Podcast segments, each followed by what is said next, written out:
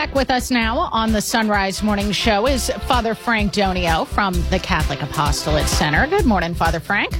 Good morning, Anna. So we're continuing our Advent mini-series, spending the season with the founder of your order, Saint Vincent Pallotti. And last time we talked about the theme of silence in Advent. This week we are focusing on prayer. And Advent really gives us a wonderful opportunity to increase our prayer, doesn't it? It does. And it, it gives us an opportunity to to really discipline ourselves. Of course, it's the liturgical new year. And so a number of people make resolutions in the calendar new year. Yeah. But how about in the liturgical new year? Maybe it's a time for us to resolve for, to pray more, to really be in more communication with God, and to pray with, Saint Vincent Pallotti says, with perseverance, often and as well as you possibly can. And that sometimes means that we're going to be frustrated in our prayer. And, and he goes on and he says, do not worry if you fail to find any consolation. Persevere and act with confidence. You will receive the fruits without being conscious of them. Mm. And sometimes I think we look for, we, we always look for in our prayer some sense that we're being heard, or some kind of, as, as Saint Vincent puts it, a, a consolation. But there are moments in our prayer where we may feel desolation, or we might feel that that there's not something happening. Yeah. You know, I, I think too often we, we put prayer, I find this sometimes with some of the young people I work with, they want that that, that prayer to really feel good. Yep. And it's not really all about feeling good. It's persevering, because the Lord is faithful. And so what Saint Vincent is saying, look, be faithful. You're still going to get the fruits. You just may not realize it. Well, don't you think this is an issue with how we utilize this gift that we have in prayer? I think it it becomes for so many of us synonymous with petitioning God with whatever intention, whatever it is that we want God to do, whether it be in our lives or in the lives of someone else. We're asking God to act.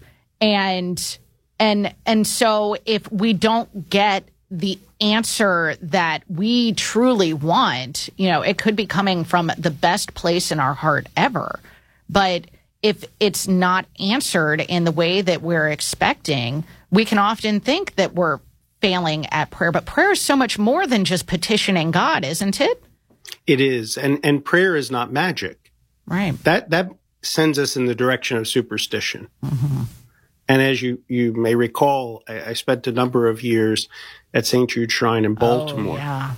And there would be people coming in, as the patron saint of hopeless cases, there would be people coming in with all sorts of issues.